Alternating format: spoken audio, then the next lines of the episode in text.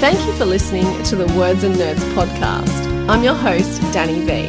From all of us in the writing community, we just think you're amazing because you put your heart and soul into everything you talk about on this amazing show. The podcast has over 50,000 listeners every month.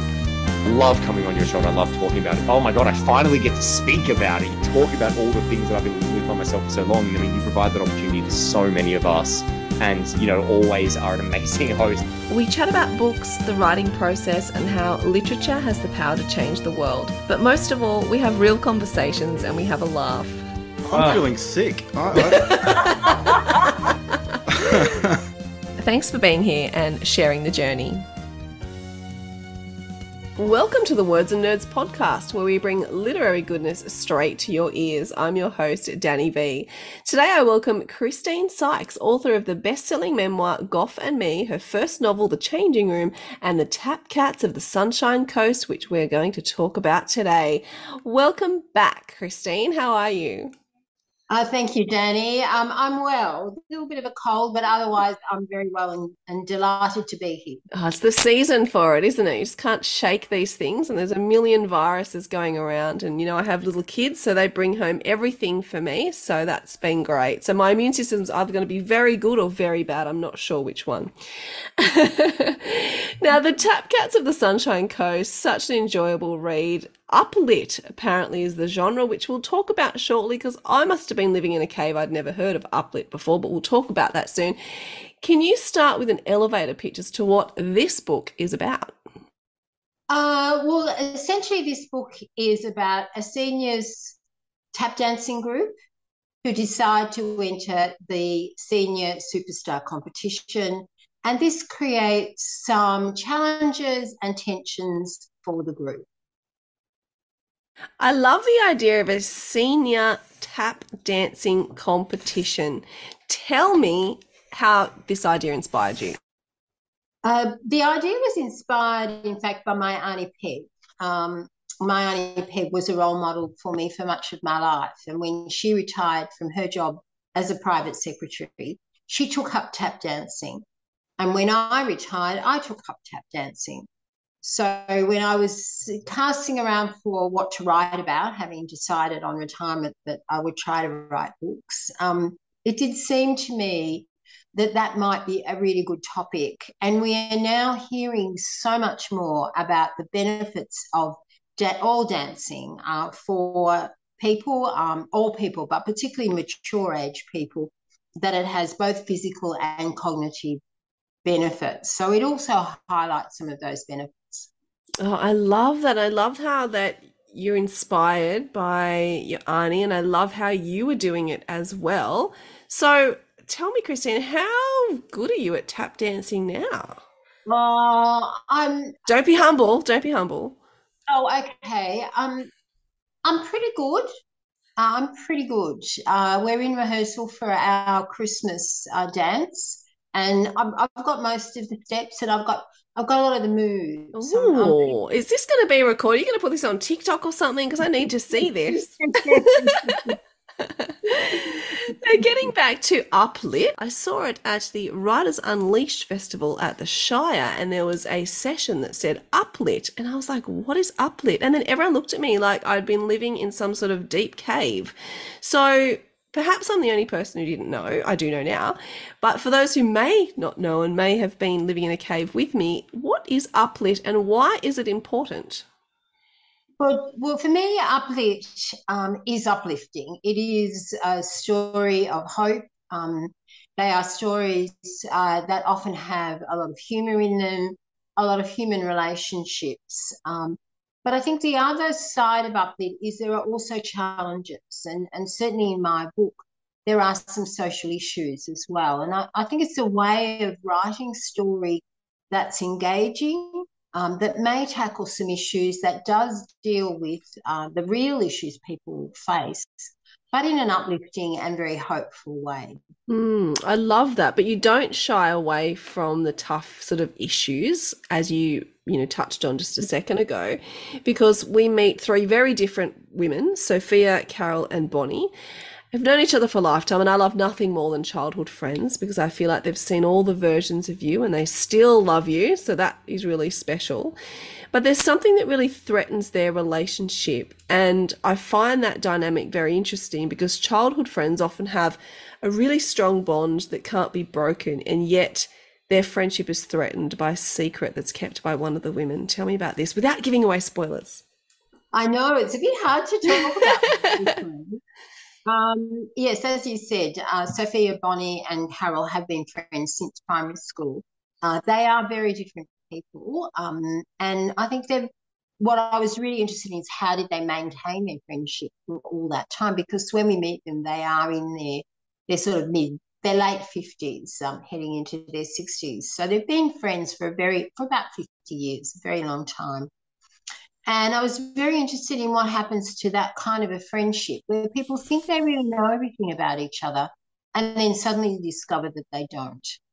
How far can you push a friendship like mm. that until it starts to fray at the edges?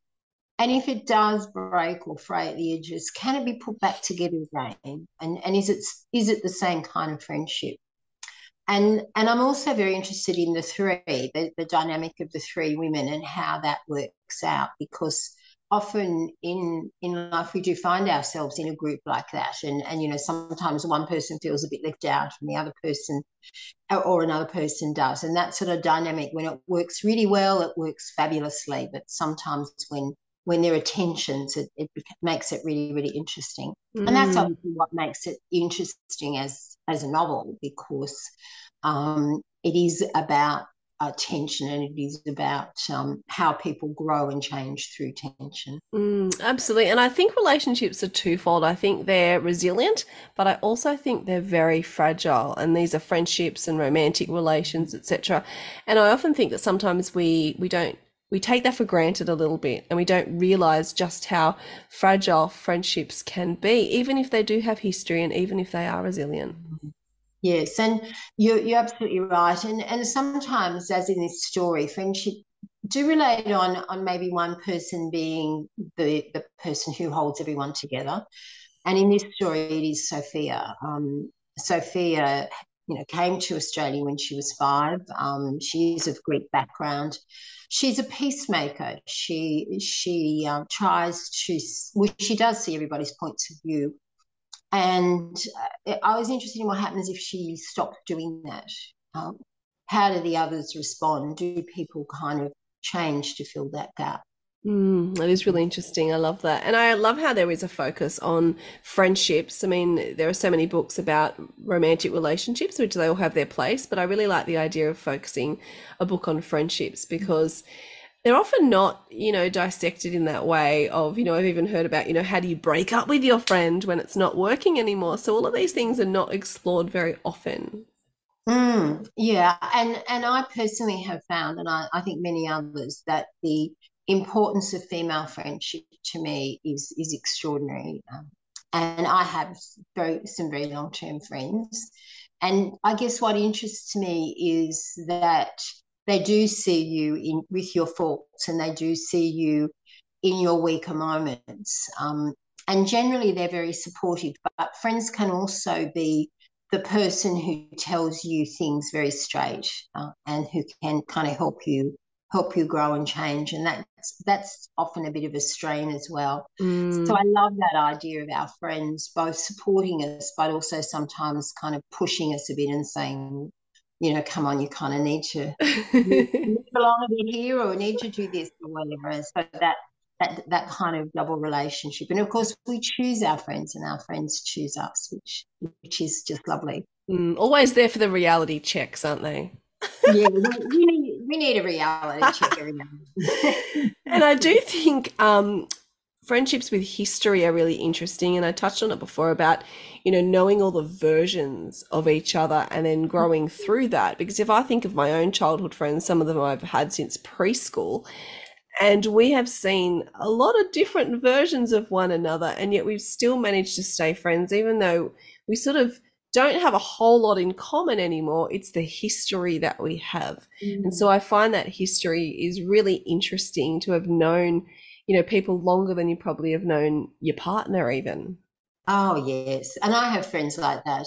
And with some of those friends, we didn't see each other very much for many years. You know, our lives took a different different turn. And then we've reconnected and in you know, it's almost it's almost like those years were washed away. Mm. They didn't happen. And we catch up very, very quickly. Um, and I and I guess I am surprised that even though in many ways we've grown apart because of the different things we've done, when we do come back together, we we very often find common ground quite quickly. Yeah, I found that And, as well. um, yes, certainly some of my friends I've known much longer than I have my partner. Mm, it's a really special thing, female friendship, and I'm glad that it's being Mm. celebrated more than ever before, I think. So the book is set on the Sunshine Coast. They also have the opportunities to go tapping around to New York and the Greek Isles. Tell me about this and tell me about the research that you did. Uh, okay, well, the the story was set on the Sunshine Coast, um, in part because that's where my Auntie Peg was, and I did see her tap dancing up there, and I've spent a lot of time up there. I've got quite a few family up there. I love the coast, and I love the idea of tap dancing in a place where it gets really hot and humid. And there is a scene in the book uh, where they are tap dancing in a in a hall that doesn't have air conditioning, and, and I love that idea of you know people struggling through those kind of things. Um, and this particular tap group, like many, like my, my own tap group actually that I'm in now, started in you know the garage garage of someone's home and has now moved to this to this hall. Uh, so I, I, think that setting is really interesting, and and for me the coast and and um, the the sea animals, the vegetation, etc., are very important in the book, I think, and, and really come through. In terms of traveling, yes, they do. Uh, they do get the opportunity to go to New York, uh, where I have been, um, and of course, you know, one uses one's own experience sometimes uh, as a backdrop. It, it, it sort of just comes in. You know, what would I love to do? Oh, I'll go to New York and tap dance. Uh, and there is actually a, a, many tap dancing schools um, in the United States, which is where tap dancing originated. Um, and I did do quite a lot of research into tap dancing. There was a na- National Federation of Tap Dancing, which which is in New York, and a National Tap Dancing Day uh, in the United States. And that was really interesting for me as well to do research into the history of tap dancing um, and looking at the both the um, racial issues around that because tap dancing did um, much of tap dancing originated at, for, with the African Americans. Um, and then it was kind of altered as the years went on. And there are different forms of tap dancing, which I found really interesting. So I've ma- managed, I think, to um, blend some of that into the book, hopefully without kind of dumping too much in, information on people, but but just trying to weave it through the book with um, uh, various scenes uh, that that bring that in. Um, and then, of course, Greece. Uh, again, uh, I do locate um, Sophia's grandmother, her yaya, in an island in Greece, Kefalonia, uh, where I, I, have visited, and, and uh, the village she lives in, I have visited. So, very much pulling on some of my own experience around that. Sounds like an amazing research trip. now, I know this is uplit and it's about friendships and it's positive and hopeful and all of that stuff, but what were the challenges of writing this book? Um, uh, the challenge, well, there were, there were two levels of challenge. I mean, one was some of the issues that were raised. Um, and I don't, I don't think I'm giving much away if I say that there are issues around forced adoption in the book. Um, and that partly came out of something that happened in my family. It wasn't exactly the scenario; it was a, different scenario, but it really alerted me again to that issue. And and I was um, having a child around the time when forced adoptions was at its peak, and just before it, everything changed. And uh, for those um, who uh, who weren't involved in it or, or, need to know, forced adoptions hit their peak from about 1950 to 1970 and uh, it was around the stigma placed on uh, young women who became pregnant out of wedlock. Even that term wedlock is is very kind of telling, I think. Um, and they many many many young women were coerced uh, to give up their children, and that has led to an enormous amount of trauma. So I did a lot of research around that. I I, I spoke to friends of mine who had been through that experience. I talked to the post adoption support services. Um, and I also um, uh, read the reports to the Senate inquiry into forced adoptions. The book is actually set in 2013, which is the year Julia Gillard made the apology for forced adoptions. Uh, so I, I, guess that was sort of one level of challenge. Um, the other level of challenge uh, was actually writing the book. Um, I would say that I made every writing mistake that you can make when I first drafted this book, except I found some more to make. uh, so I really, really had to work hard to turn uh, the draft of this book into something where I guess I was telling myself the story um, in in my own way, which is is um, uh, you know, a bit a bit too much telling um, and a lot of passive voice because I'd worked in the public service um, and I really had to rework it and rework it and rework it so that that I could um, make it accessible and interesting and engaging for the reader. Mm, I'm interested. learning experience. I'm interested though. What were the really, you know, huge mistakes that you made while writing the manuscript? Uh, well, the passive voice was the obvious okay. one. Um, mm-hmm. Having been a public servant for 30 years, I was very, very good at writing in the passive voice, um, not even realizing that I'd done it. So I had to do a you know mini workshop for myself in passive voice. Uh, point of view, um, I had no idea about point of view, um, but I I was lucky enough to be doing a course with Emily Maguire, and she pointed out very quickly um, that I was head hopping all over the place, and that if I if I didn't stop, my reader would get very dizzy and confused. Um, so learning about point of view was one of those kind of I, I think those kind of building blocks of, mm-hmm. of writing. Um, and once you've got it, you've got it. But until you, until you get it, it it's very confusing. Um, the old show don't tell, uh, mm. which uh, for me was a struggle in that I I I tend to be uh, I, I, tend to write not a lot. I'm not a, I'm not an overwriter, if you mm-hmm. know what I mean. I, yep. I tend to um, be quite concise. Um, so I have to build and weave and, and grow scenes. Uh, and learning uh, that you, I mean, we all show and tell. You have to show and tell in any, anything, otherwise, um, it, it, it just doesn't work. But the balance of that and determining what things you want to show what things you want to showcase, I suppose, that you want the reader to actually be in the scene for, mm-hmm. as compared to telling, so you can move from A to B to C. So that was a really big learning experience as well. Um, mm-hmm. And, you know, all, all, the things we're told to do using the senses, um, putting ourselves into the scene and really trying to do that. Uh, building character, um, I mean, I started with, I thought a fairly clear idea of my main, three main characters, but over time they developed and, and I really had to, I guess, work on their differences and work on their different voices and, yep. and try and bring that over. So heaps and heaps and heaps. I love hearing about that though, because everyone sees the shiny, beautiful book, which is great. Uh, but, you know, I think we need to know the reality too, you know, because it's hard. Writing's hard. It's hard. I had an, an image came to me when I was um, in, in, deep editing towards the end, you know, where my editor had been giving me feedback and we were really wrangling the last bits.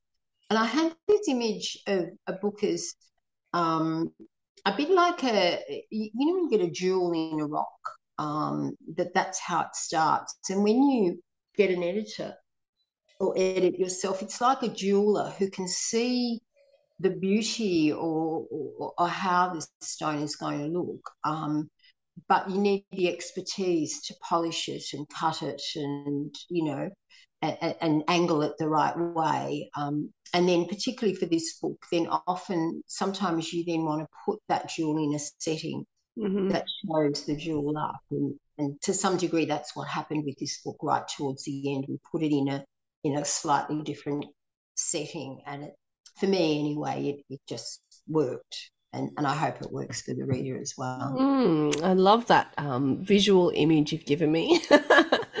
now, the importance. Um, so, the question that I ask everybody on the podcast, you should be, you know, well prepared for this one. I think I asked you last time, but they do evolve. I think these answers is why do you write? Um, I write because I write. I, I can't I can't not write. Um, I, I have a daily journal. Um, even if I'm sitting in a meeting, I have to write. There's something about writing and me that that is important. Um, and and I suppose the other thing is that my head gets full of stories, Mhm. and I need to do something with them. Otherwise, I think I might go mad. You know, Um, I, I often live in this sort of alternate parallel universe, and I'm I'm off doing something completely different. My partner's often been known to say to me, "So where are you? you know, where have you been for the last hour?" Oh, I've been off some beach. Thank you very much. Uh, you know, I don't need to physically travel to travel, and I sort of thought at one stage many years ago um, that maybe if I wrote it down as a story, you know, people wouldn't think I was going mad. But I suppose the other the other thing is, um, you know, why why keep rewriting and Mm. rewriting and trying to get yeah, that's the question, isn't it? I, I think you know there is something important to me about telling myself the story and and I guess I'm one of those writers who finds out m- much of the story by writing it. So, Mhm. and I do start with an idea and, Yeah. and a bit of an, but it's writing it and solving the problems, and I find that really interesting. But then that process of rewriting and rewriting for the reader, and and I guess I just get this sense of you know I owe it to myself and to my characters to get it out there. And certainly in the case of the Tap Cats, I felt like I owed it to my Auntie Peg. Mm, I love that. Yeah, she did uh, read an early, very early draft of it um, and was very kind to me. She typed up a beau- on a beautiful white piece of paper with no mistakes her comment. She gave me her feedback. And as a PS, she wrote, the ladies in my tap dancing group really wanted to read the manuscript because they want to know if they're in it. But I told them they had to wait till it was penned by a copy. So whenever I felt like giving up, I could feel Auntie Peg going, "Come on, Chris! Come on, Chris! Where's that book? You've got to get that book out." I love that. I mean, I've done a lot more work on it now. and Now I think about it, I'm a bit embarrassed at what I gave it, but the whole story was there. Um, yes, uh, and uh, both of um, uh, her, well, her children have seen it. My cousins have seen it, and in fact, I did. Um, I had uh, the wonderful experience of going up to the Sunshine Coast last month and doing talks up there, and Mhm. my one of my cousins was in the room for those talks. So that was Wow, um, that is really special. It's Mhm. special how you've incorporated all of those things, your personal experience, your Auntie Peg, um, you know, there's female friendships. And so it ends up being, you know, fiction, of course, but a really special book with those sort of real life elements in it. And I think that's what, you know, makes books because you've got, you know, not only the fiction in there, but the heart and soul and those real experiences. And I think that's what makes all the difference. And I discovered what uplit was. So, you know, what a win. learning, we? we are we are always learning it's the same as when um you know I'm, I'm speaking to a crime writer there are so many little subgenres of crime writing now that you've Mm. never heard of or that, that come up and um, you know emerge so it's really cool that um, we can keep reinventing genres and writing Mm. Mm. well thank you christine. That was um, you know such a lovely chat. I liked bumping into you at writers unleashed you know a few months ago now weeks months ago. What is time christine? Um, but i really enjoyed um, the tap cats of the sunshine coast and i really think that all of us need a bit of uplit now with the last couple of years we've had. So mix that up with you know your crime fiction and your whatever else you read. I think it might be a good balance. So thank you so much The only thing I have to, to add is um, a Brisbane reviewer um, did a, re- a lovely review of the Tap Cats, um, but he did give a warning. He said, um, This is a book that really should be read sitting on a balcony with a glass of wine or a nice cup of tea. Perfect. I love that. And that's the only way to read a book, right? On a balcony, chamomile tea, or if wine is your thing. Thank you so much, Christine. Thank you, Dan.